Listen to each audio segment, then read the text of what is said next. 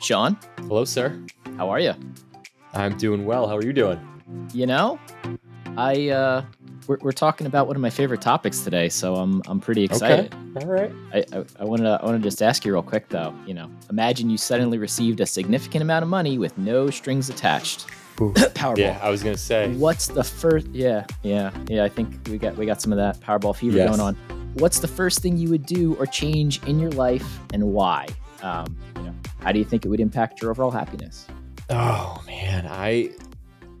So obviously, and I did play Powerball too. Um, have not won yet to this point, and probably never will. But I think part of the uh, the excitement around it is to have this conversation, right? You play, you Yeah. never know what's going to happen.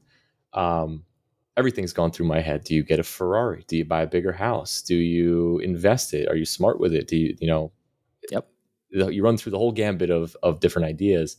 Realistically, though, I think paying down debt number one, right?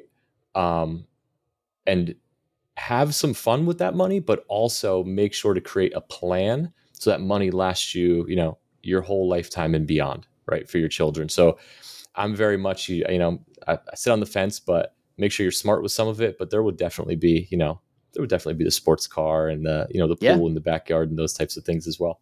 No, I, I, I like it balancing the uh, the the just practicality with the fun, adventurous. And I mean, I'm I'm glad to hear that you weren't just like hopping on a plane, going, you know, somewhere in Europe, and you're never going to hear from me ever again. Yeah. Well, I mean, it, having three kids definitely changes the uh the mindset of what you would do with that money, right? Because I think um if it Yeah, was just me and my wife, that could very well be an option. I I mean that's that's right where I was at because I was you know, and I was thinking about this, and I mean, first off, the good news is is I would never mow the lawn ever again. You know, the the I already have found the landscaper. I've saved their number to speed dial. When those Powerball numbers hit, I am calling them up and being like, "You're you're hired. Come over here. Get this done. I don't want to push a lawnmower." The good news is once the kids get a little bit older, you know, I'm probably looking at four or five more years. They can do that for me. I mean, probably not as good as a landscaper, but hey, as long as the the lawn is mowed to the point where it doesn't look like we live in a jungle, I'm good Yep. Absolutely. you know and and, and the other i mean the other big thing is like and this is kind of like i don't know is is it going to be like a stupid amount of money where it's like i'm going to go live in a, a chalet you know somewhere up in, in the alps and have hired help i don't know my small thing is you know every day when i'm getting my kids ready for school it's just absolute chaos and i'm just like if i could have somebody to at least like help get them ready in the mornings and help get them to daycare that would actually have like a significant improvement to my overall well-being. You know, listen, Sure. I love them. They're lots of fun a lot of the time, but man, mornings are just they're tough. And I and if I could afford it, I would I would pay to fix that. So Yeah, Totally those agree. are two areas that would that would give me a, a boatload of more free time and, and and reduce stress in my life. totally agree with you. I um and even when I spoke to obviously, you know, the car and paying off debt, um, I think part of the question too is just overall happiness. So to your point, Yeah. you know, those things come and go. Yeah. Right. So it really is how can you and we've talked about this a lot on previous podcasts, but how do you kind of even release some of that stress from your life to allow you to focus on more of the things that you are passionate about? I think Yeah. that's really what it would come down to. And your your example's perfect. Yeah, love it. Well, that sets the stage perfectly for the rest of our conversation today. And, you know, let me just take a moment.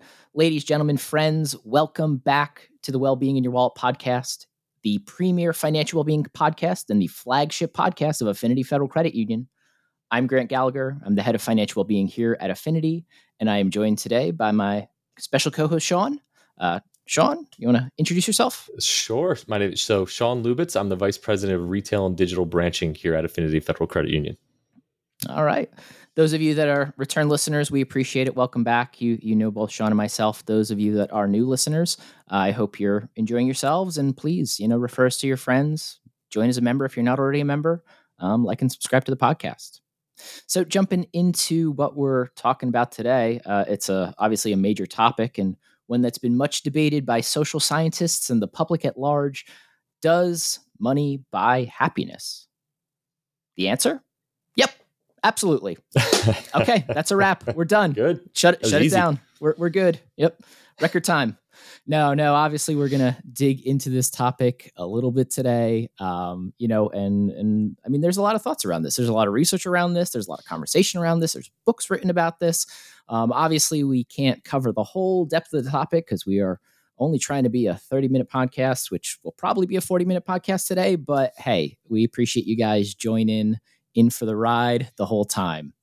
Um, so let's just jump right into you know our conversation here. Um, you know, how do you identify the most important financial objectives and create a plan to achieve them? You know, you you got to have something that you're working towards, right?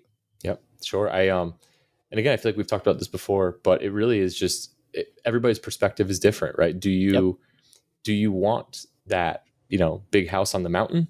Um, are you good living in you know smaller house in the woods even right that's that's your happy place maybe just being yep. out with nature and you don't need a ton of money to be happy so i think it's it's going to be different for everybody but just really what is your what is your individual objective right is it yeah. hey I, I received a, a good amount of money maybe now i can retire at 55 and i don't have to work until i'm 70 years old right i have 10 more years yep. of work left but i'm not going to change anything right now i just know that i can retire early um, that would make people happy. Other people, it might be the car, right? And yep, you know, it, it is going to be very different for everybody. But I think understanding first what is that goal, and then really understanding is that a you know was that just reactionary to this money, or is that something that again you're passionate about and you've you've thought about in the past that um, you want to make sure that you you set yourself up for success in the future.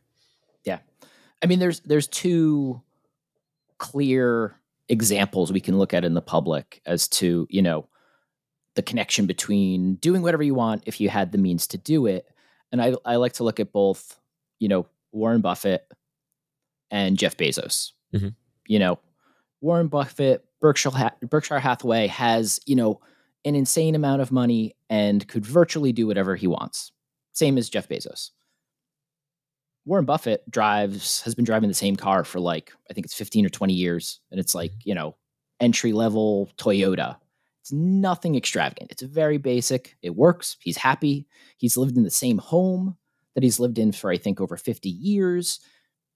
He could do whatever he wants, but that's what he likes. He finds happiness there. Same thing with with with Bill Gates. Um, apparently, he loves I think it's Diet Coke or Diet Pepsi and that's what he drinks. And just make sure he has an endless supply of that on hand.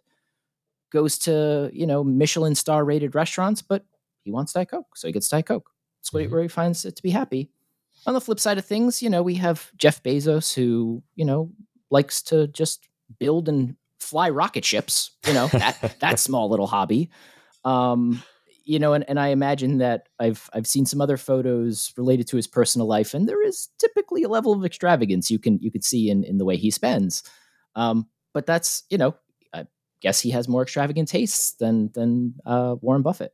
Yeah. So, you know, again, it's it's highly personal for everyone. You know, it's really important for you to identify what these look like.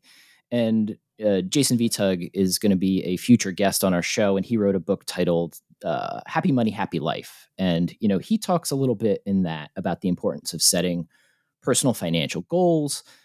And I was I was reading this book, and I, I actually had a moment of revelation where I couldn't actually specifically define my goals. I'm like, you know, I, I talk about personal finance a lot, but I couldn't actually sit down and say, I want to achieve X by Y, and this is the amount towards it. You know, yes, I'm I'm working towards saving for retirement. I, I have a, a fund for a new car. I'm saving for my kids' college fund. But I didn't really have a clear definition of success for them because I feel like the future is so far away and there's so much that could change that almost kind of putting a real specific target on them is uh, I mean, it's kind of meaningless. So yep. to, to me, I feel good that I'm working towards these goals, but I didn't really feel a lot of importance in creating that specific definition that could potentially change and and you know kind of be a moving target over time. Um, but you know, my my thoughts on this is really you know talk to somebody. Uh, if if you don't know what your goals look like, if you don't even have broad kind of goals that you can kind of figure out, um, your friends and your family can probably help you. They probably know what's important to you. They can help guide you. of course, there's professional advice. You know, come uh, come to your friends at your local affinity branch. Yep, Shout absolutely. out, you know, R- River Edge, New Jersey, Madison, New Jersey, just opening up. Come come on over. Um, but a lot for a lot of people, there, there's a few common ones that that most people are working towards that kind of fall in that medium to long range category, and and those are those are kind of a good starting point for most people. Um, you know, most people they don't already have a budget, they need to figure that out. They need to have that emergency fund. They need to they need to figure out what retirement looks like. Um, but then lots of people save for those big milestones or big purchases. You know, a new home, a wedding, new car, uh, even you know something like a vacation.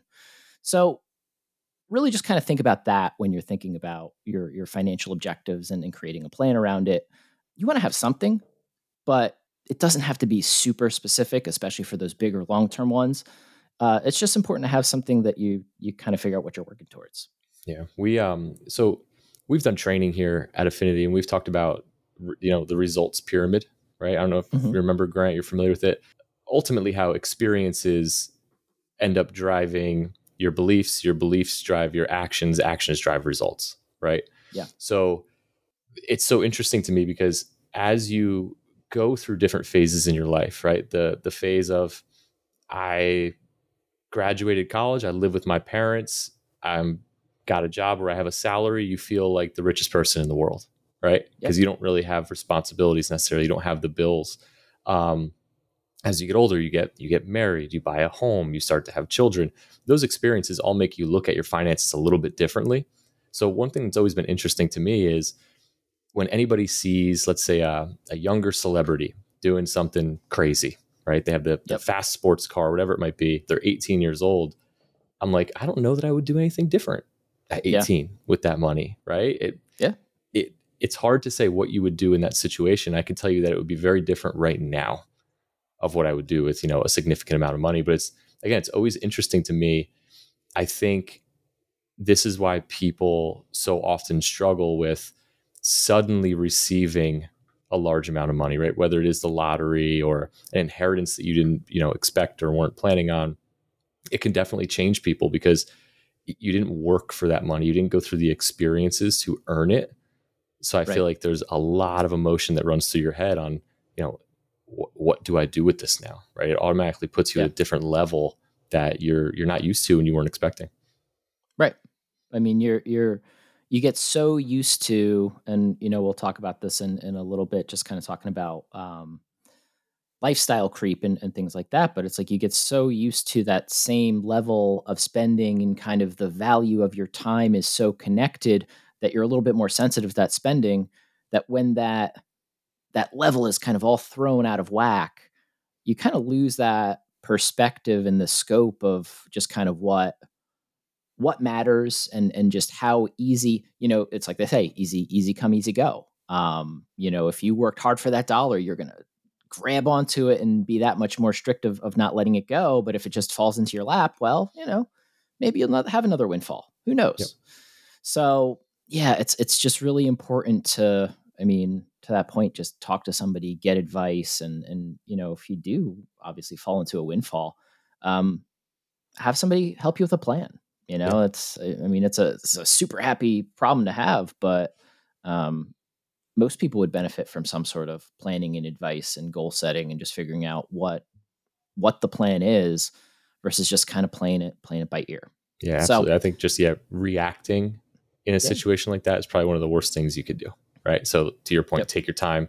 Um, even if you end up with the same result three months later, you at least thought about that for three months and you've planned Yeah. out your actions versus again, here's this money, I'm gonna go, you know, do X, Y, and Z. And then three months later, I, I absolutely regret those decisions I made.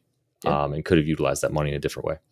make make decisions that matter um yeah no I, I mean one of the things i would say is you know when you're trying to find that balance between pursuing financial success and happiness i mean it's it's you know it's like what does that transactional nature look like like uh, have i mean i don't know about you have you figured out kind of how to balance maximizing your happiness with with your financial situation it's ever changing. So I'll, I'll Yeah. say that it's um, it, it is definitely one of those situations where there's moments where you're like, this, you know, it is working out, right? It, it's, Yeah. I feel like I'm in a good place. And then again, we've talked about this before. Then the hot water heater breaks, Yep. and you're like, ah, that's that's a little stressful, right? I wasn't wasn't planning on that expense, so it is something I think that's ever changing. But if you plan and and budget accordingly, you can kind of minimize those ebbs and flows, right, and Yeah. reduce the stress. And I, and again, I think that's really high level, a huge piece of what we're trying to get a point or across here in the podcast is is that planning perspective and utilizing tools and resources that you have available to you. But yeah, I would say it's um it's gotten easier to kind of understand as you get older, right? As you go through those different phases in life, but there's always curveballs thrown at you. So Yeah. you're always learning.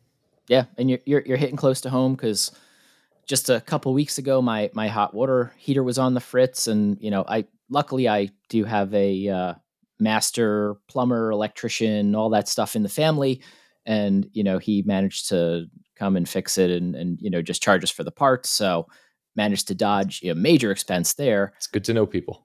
Yeah, yeah. Um, but you know, to add on to that, now my dishwasher is broken, and it's just like the cost of home ownership is just like everything just seems to break, and hopefully it's not all at once. Yep. But it's so important to have that emergency fund for when things do break that you know you're not you're not up the creek. Because I'll I'll be honest, is a dishwasher a luxury? Hundred percent, it is fantastic. And now that I'm going on, you know, a week of doing dishes by hand, I can tell you that thing's saving me almost an hour a day in, Mhm. in dishes, especially with two little ones. Man, they Yep. it's like they they sneeze and a, and a new dirty dish appears. So, I mean, uh, you know, I would say in in the broader terms of this topic, you know, once you've reached a level of income that allows you to cover all of your essentials, you know, you really need to think about how much you value your time you know and what's what's your what's your career goals in terms of figuring out what financial success looks for you? So Mhm. do you find joy in taking on additional responsibility or more hours possibly more stress at work? You know are you willing to sell more of yourself to to increase your financial situation or are you at a point where you know you're at your life where you've reached an income where you can cover most of your basic things and and, and you're good? But you know a lot of people there there are pain points in your life that you can resolve with a higher income or more resources. And you know also going back to what i mentioned before when, when we have uh, jason vitug on in, in the future um, you know he does dig deeper into that too that that balance of of career and financial and, i mean some of the work we've done with gallup shows that that stuff is very intertwined and interconnected so you you can't really uh, untangle the two no matter how hard you try. Um but you know just looking at our kind of our base topic of of does money money buy happiness connecting money and, and your overall well-being and you know I, I do have to warn you this is about to get nerdy and technical and does reference. Grant warned some, me some about this before we started too. yes yes um so I, I i'm not going to say it's boring i think it's very interesting but you know if if referencing studies from princeton university don't sound like an exciting time for you you might need to take a sip of coffee right now and, and buckle in because there was a, a 2010 study from Princeton Uni- University that found day to day happiness rose as annual income increased only up to $75,000.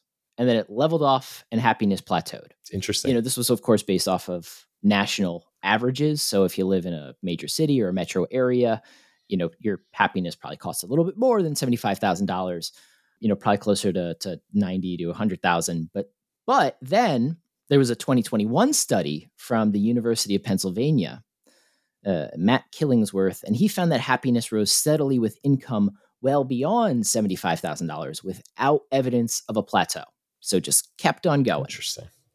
And you know, this has of course been been debated for for a while and and I think I think one of the challenges that we face on this is is it comes back to definitions. Uh, you know, what what is happiness? You know, how how do you even define that? Um yep. And Would- do you would- do you love what you do? yeah, right? Because it's something where if, if you're taking on more responsibility and again, you're getting, you know, compensated for it, that's amazing. You're making more money.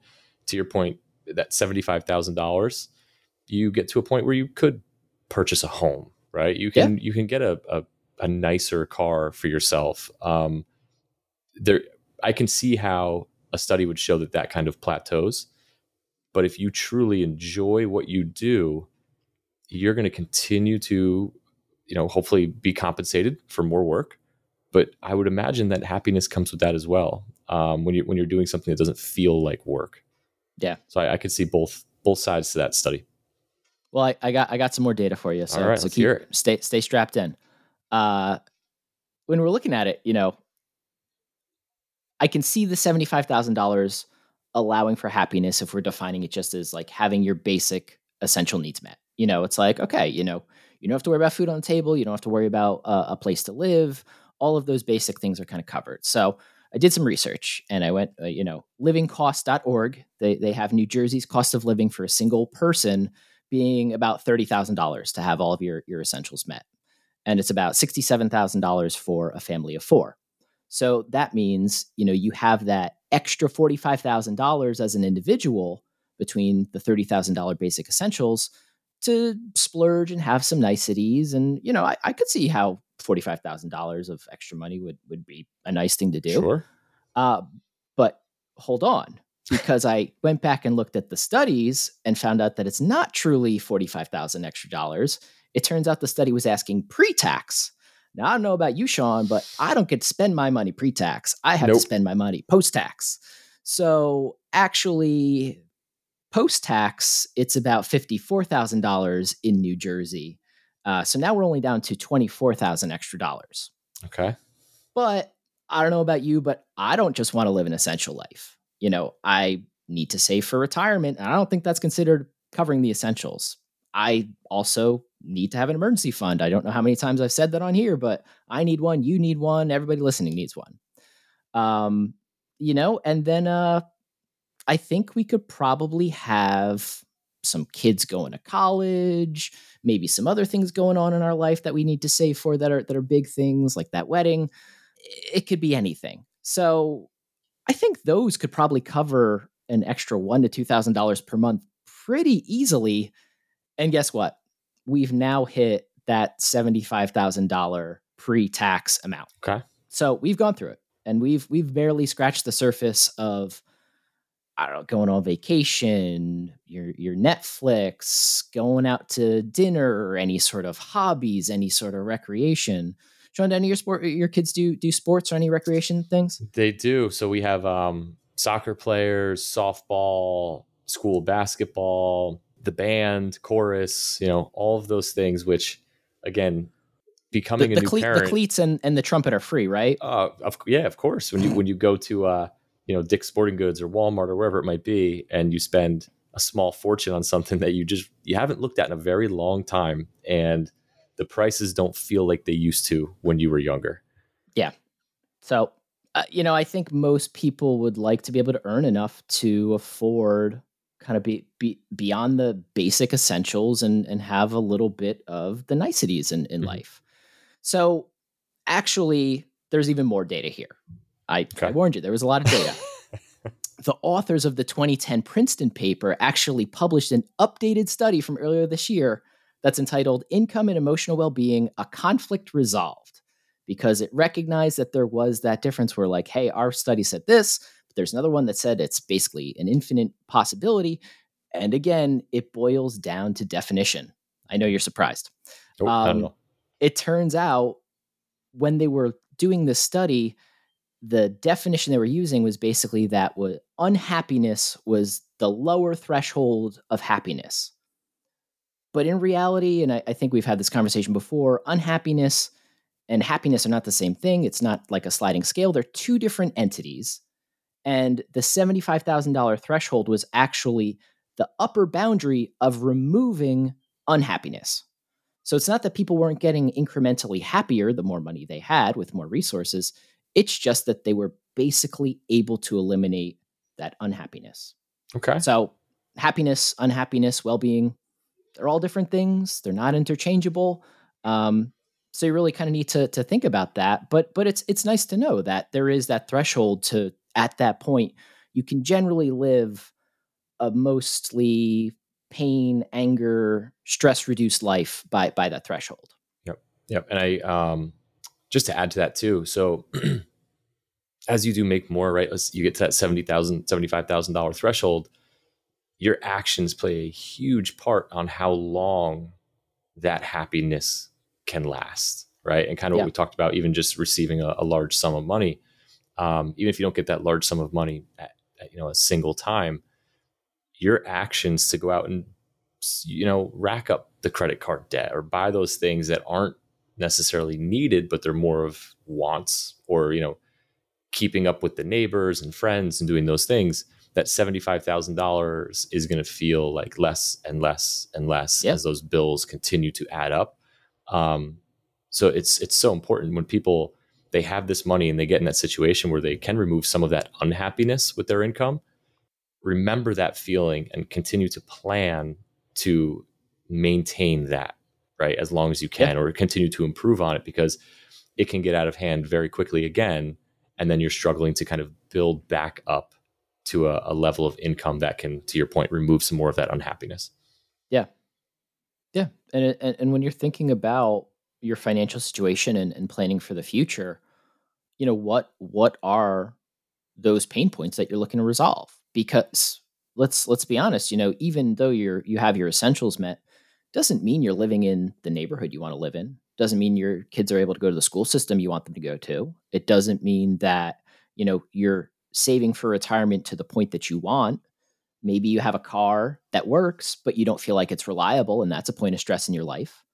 You know, maybe even from a childcare perspective, maybe you're putting your kids in a public school it's not good you want to send them to private school or you have young ones like me and you went for the affordable daycare instead of the super nice luxury one um, all of those are things that if you have the ability to switch to a higher paying job and you know it's or or have some sort of upside uh, to your finances maybe it's you know gig work on the side um, you could potentially enable that by by bringing on more money and it's you know Absolutely. again we're we're getting kind of nerdy on on this topic of like well duh of course you can do more with more money um, but you got to be thoughtful about it is kind of the point here totally agree and one of the examples i i, I do want to kind of bring in from my own life is you know I've talked about this before. I, I went on a cruise with the family this summer, mm-hmm. you know, and, and it was a nice time. I had a good time. My family had fun. We're all happy that we did it. Um, definitely provided some stress relief, enjoying my life. But it was it was in no way a cheap trip. You know, we and, and even with the relatively expensive vacation, all four of us were crammed in this, you know, little stateroom with barely any of us to move. I'm glad I spent the money. I'm glad I have those memories. I'm glad my family has those memories. But could I have increased the happiness from the vacation by having a nanny or another hand with us to help with the kids? If I got a Haven, you know, NCL, NCL Haven room where it's, you know, everybody has their own bedroom and there's like a living room and, you know, we weren't all right on top of each other. Sure. It would have, it would have been a, a nicer time. Um, you know, going back to our, our friends at, at Gallup, you know, they, they show that experiential spending has a positive impact on well-being versus purchasing stuff but it's those memories so i don't mm-hmm. think the core memories that i built from this trip would have been substantially different than the ones that i had in the smaller room and not having the help but it just really supports that you need to have enough income to be able to spend on those experiences in the first place mm-hmm. that's interesting too there's some it's- iterative improvement and gains that can be had on on as it goes up but it's like you have to hit that threshold first to even just have enough to to have luxury time. Yeah and it's it's an interesting way to look at it too um to your point in the moment absolutely right? It, it will make you happier but looking back at it you know what memories are you taking away from that like you said right? W- was it worth the extra cash that you had to put out to create what memories? Yeah off of that that extra expense. So that's a really interesting way to look at it. Um, one of the things that's it's always been interesting to me in my own life is saving for retirement in a 401k, right? Mm-hmm. So graduating college, getting a job, sure, you put some money in a 401k, right? You don't even think about it. Right. Um, what you do. At, yeah, it's just what you do. Um, maybe your employer signs you up for it. It's minimal money that goes into it, but you're doing it then you you hit that point where you start to make a little more money and then you really start to realize how much you're putting into your 401k and it's it's amazing you're putting more money in. Then you start to do that calculation of all right well if i didn't put this in my 401k and i did take this as income what could i do with that money right now right? I could pay yeah. this down. I could yeah. i could get that car. We could go on that trip um but then you, you take a step back you're like what what is the purpose right of of putting that money in there it is for retirement it's for kind of that the long long term gain of being able to not stress down the road and be able to do more of what you enjoy later in life. Um, right. So it's I, have gone through all of those stages, right? Where you, you, put the money in, you question how much money you're putting in, you, you minimize the percentage of how much you put into your 401k, you, you put it back up. Um, it's a vicious cycle, but at the same point, yeah. it's it's balancing what's important to you. And again, if you if you set expectations or set that budget up front, it's so much easier to kind of let things continue to play out. And that's why I, yeah. always say, again, from a 401k standpoint or a, um, a retirement account, as you make money, more, more, money, get an increase, whatever it might be, put more in immediately and you're not yep. going to feel it. Um, It's very hard to not put that money away, live at a certain level lifestyle, and then have that epiphany and say, all right, I want to put more money into savings or more money into a 401k. That's that's very difficult to do. Yeah, no, no, absolutely. And and you know, one of the things that people should really think about is the relationship between your time and your money. And I, I you know, heard this on on a podcast one at one point, and I can't remember which one it was. It's probably an NPR podcast because I listen to a lot of those. But it was, you know, when you take out a loan it's effectively time travel from your for your money. You know, you're you're borrowing that lump sum from the future that you're eventually going to earn and bringing it back to current day for you to spend it and then you're slowly repaying it back along that journey. Well, when you're saving for retirement, it's kind of like the reverse of that.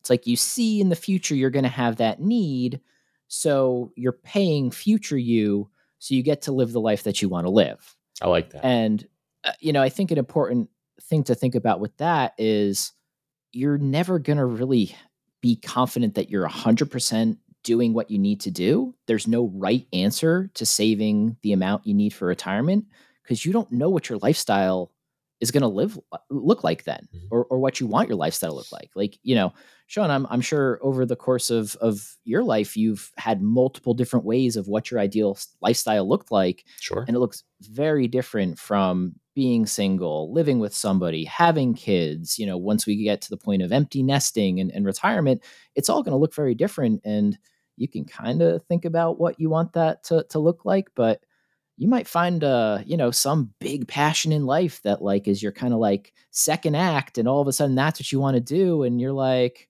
well, I'm not retiring, I'm doing this instead. And there's expenses associated with it. So, or it might be on the other side, or, or you might find that you know, you just don't find joy in having stuff and you kind of want to purge and live like a much more minimalistic lifestyle, you know, the, the right answer is do the best you can and, and just kind of try to make it work for you.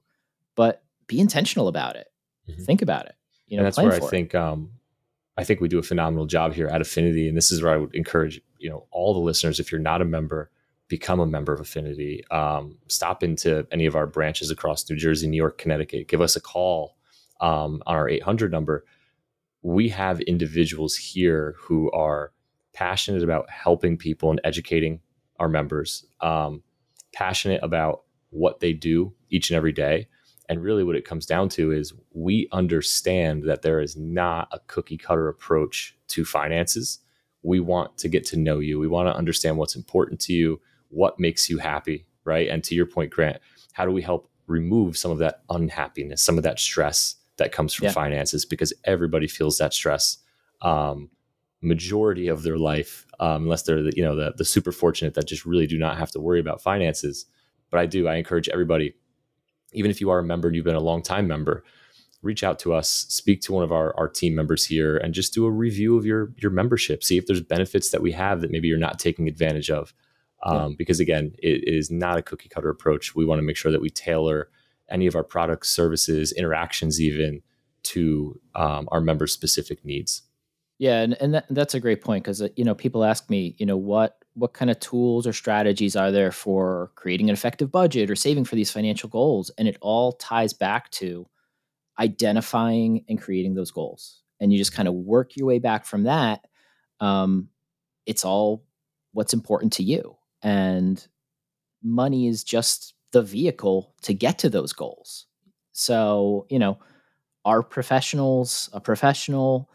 They can have that conversation with you. They mm-hmm. can know what to look for what to pull out of you what que- questions to ask because i mean you know nobody nobody likes budgeting. It's it's never a fun activity. It's it's work and but you need to be thoughtful about it and you need to talk about it and you know if you need resources and recommendations on budgeting you know we've done past episodes and there's tons of stuff you can find on our website um, so we're not we don't really need to dig into that here but you know it's it's really it's just important to set aside money for those short and long-term goals. Mm-hmm. You know and, and actually before before we kind of wrap up on on this topic and, and pivot a little bit you know, I just wanted to ask you too. It's because this is this is always a, a, a, interesting conversation. Is when we're thinking about in terms of social media, you mm-hmm. know, and, and we've we've talked about this before. But you know, how do you how do you maintain your well being, your financial well being, your happiness when you're scrolling on social media, scrolling on Instagram, and you know you're seeing these people who are what it looks like living these luxurious lives. Mm-hmm. Um, you know, it's like how do you manage your perception and expectations so that you're not you're not like wow i'm missing out. Yeah, what, what do you think on that? It, it is tough right? So it's tough even as you're younger. I think you know yeah. for you and myself we we grew up not so much with social media. It became a thing maybe as we were you know late teens early 20s is really when it started to kind of take off a little bit but it, it's very very different now. So there's so many kids and with you know different ages that see these things on social media. What's interesting to me is how fake yeah. majority of this is right? But that's how i see it. I know that there's individuals that that do not see it that way out there and they think you know why is this person you know who's the same age as me uh, driving that ferrari you know on that beach vacation it very much can be putting on a show for yeah. someone who really is not in a good situation financially. It is just to kind of highlight what they want to be, what they think other people want them to be, what they think other people want to have. So again, I think it's it's really just understanding what you're looking at and ensuring that you don't get too caught up in look what they have and just focus yeah. on you and what makes you happy. Um, yeah, it, that's that's a tough one though. There's there's a lot with that. You know all all very good advice but i i will say that when i pitched that question i didn't think you were going to go the route of making it quite so clear that we both had gray hair to all of the podcast I listeners put, i didn't put dates out there in years. I gave generalities pull, there for a second. pull up a stool kids. Listen to the oracles of the ages. Talk walk, about the early days of social media. Walk to school uphill both ways with your hoop and stick, right? yep, absolutely. No, I, I I agree. It's you know, it's it's just just realize that it's you know, and I think I've talked about this before. The the Instagram effect. You're seeing the one shot in time, the picture perfect esque background and layout. You don't know what's going on in that person's head. You don't know what's going on on the other side of that camera. You don't know if they financed that trip. You don't know if they're going to be paying that off for years, if they can afford those payments. Um, for all you know, that Ferrari's going to be repoed tomorrow. You know, take it for what it is. It's a pretty picture. Yep. Don't compare yourself to it. Don't you know? Don't think that that's a normal life when it's something that somebody is doing way outside of their their means. You know, and and, and I'm a big believer in in traditional mindfulness techniques, and and I would say you know focus on what you have. Focus on gratitude.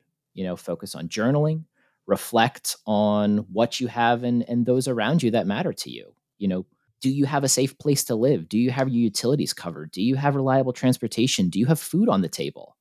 You know, for so many people, these are not insignificant things. They they they matter.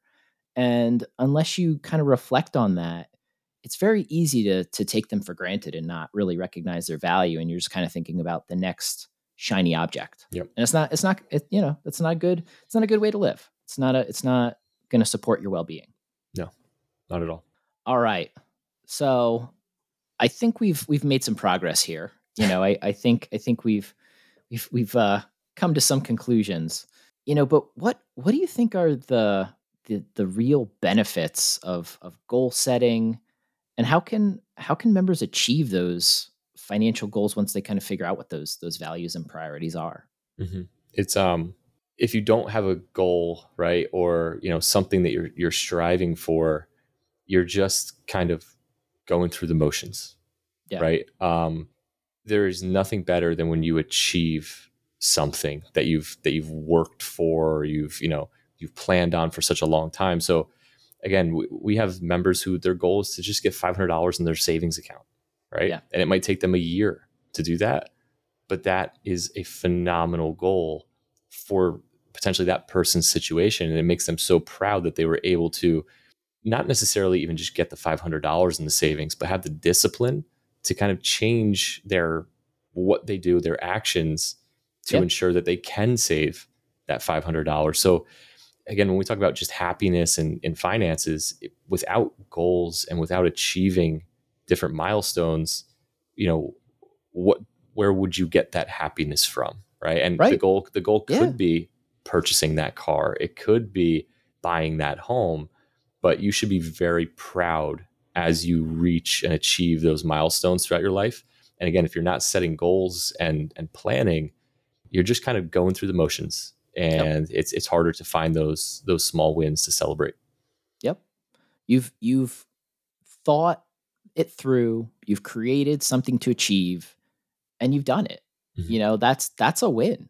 It, you know that's definitely something you should be proud of, and that's one of the things that people need to to recognize when they're doing that goal setting and figuring out their financial goals, they have to be realistic and they have to be achievable. You know, if, I'm, I'm, sure you've heard of SMART goals before, Shawn, sure. and you know, I would encourage you to Google it if if you've never heard of it. But you know, they really apply to your financial goals. They apply to the budgeting process. If you can't make real, noticeable progress on your goals, they're not going to work for you. You know, they're they're probably going to lead you to have some some negative effects. You're going to, you know, feel discouraged, you're going to feel that they're going nowhere and you're probably, you know, going to stop working towards them. You know, nobody wants to put in the work if they don't think they're actually going to achieve those goals or result in anything. So you, you have to be really, really thoughtful about it and, and, and plan for it. Yep. Um, Baby steps. Yeah, absolutely you know and, and i also just want to go back to experiential spending you know real quick too because the again that gallup data shows that it can it can help your well-being but you know it can also get you in trouble you know there there are common mistakes that people make when they're budgeting for something like a vacation and you know it's it's it's important that you don't bite off more than you can chew right you know when the, the number one thing that i always tell people when they're when they're looking at something like that is create again, you know, no surprise to anybody, create a budget. You have to have a specific vacation budget. And, you know, we're not going to go too deep in this because we have a whole, you know, discussion on that in the past. But don't don't bite off more than you can chew. Plan plan for everything. Yeah, I um again totally totally agree. I feel like we're on the same page. It's it's just setting expectations when you when you talk about realistic goals. I think that's one of the most important things people could do. Um, I could sit here and say I want, you know, I, I want to get a million dollars in my savings account. That's great. But is that going to happen? Who knows? When will that happen? Not anytime soon, that I can guarantee. But that to me is it does not bring happiness, right? If I say I want to put a thousand dollars in my savings account, that's the first baby step, right?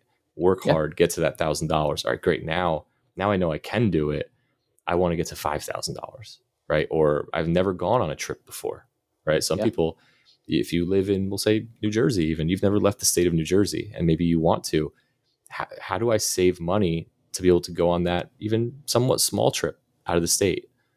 You need to kind of set, again, a timeline, but you need to create realistic goals, both long and short term.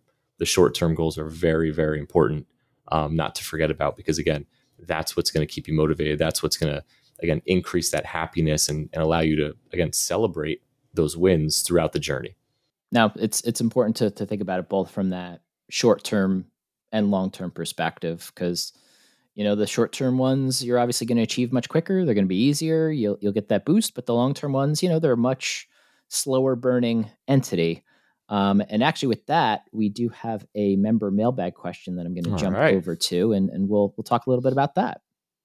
So, if you have a question or a comment for a future member mailbag segment, you can send it to us at Affinity FCU on Facebook or X, formerly known as Twitter, with the hashtag member mailbag. So, uh, the member question today is As my income increases, there is temptation to increase my spending. How can I avoid lifestyle inflation and prioritize saving and investing for long term happiness? Well, Ooh. I think they actually answered their question right in their own question is you prioritize saving and investing for long term happiness. but of course, that ties back into our larger conversation of well, have they sat down and defined what long term happiness looks like for them? Have they defined those goals? Have they figured out how much that will cost? Have they figured out how long it will take them to get there? And, you know, have they built their budget? Mm-hmm. I mean, yeah, right, it's, right, um, right there. It's it's interesting because uh, again, I think this is a trap that a lot of people fall into, and you can't just live to work either, right? So you want yep. you want to work to live. So if you do receive that promotion at work, you do get that pay increase, you should be proud. You should celebrate a little bit, right? Maybe you go out to a nice dinner. Maybe you, you know, go on that, you know, that small trip, big trip, whatever it might be. Um, but you want to make sure it's it's within your means and you prepare for that additional income. Let's say it's I don't know a thousand dollars a month more that you're going to be making. You, you need to earmark some of those funds towards savings towards the yeah. you know the emergency fund but you should absolutely take some of that and say hey this is this is some extra fund money right we can do a little yeah. bit more with this um, again i think it's just finding that balance but planning and ensuring that you're you know you are thinking it through it's not just all fun money at that point yeah. because that's when you know the bills will start to increase the debt will start to increase and then it's very hard to go back from that lifestyle to um, to tighten up, which is again what we're we're encouraging a lot of people to do in most cases is to kind of tighten up their budget a little bit, and it, it's not an easy thing to do. And, and I think for for this member too, the the good news is is the fact that they're even thinking about this and they're aware of like uh, lifestyle creep happening, and and you know they are paying attention to their budget in theory um, they're already ahead of the curve. You know, sure. if if you're paying attention to your spending and, and your budget, lifestyle inflation isn't really a big deal. It's not something you're going to have to be uh, aware of because you're you know what you're spending. But you know, I would caution that you know make sure that you're being diligent about every six months you're going and you're looking at your budget. You're looking at everything that you're spending to make sure that it is adding value. You know, and and you know if it's not, uh, Marie Kondo it you know, if that Amazon Prime membership isn't sparking joy, bye bye. you don't need to spend money on it. Focus on those things that matter, that are bringing quality of life to you. Um, because, you know, we want to improve our quality of life. We want to enjoy our happiness or improve our happiness. And, you know, isn't that why we are all work so hard and, and you know, put in our, our nine to five? I, Agree. I think so. Agree. All right. Well, we got a product spotlight coming up. And today we are talking about Affinity's cashback debit account.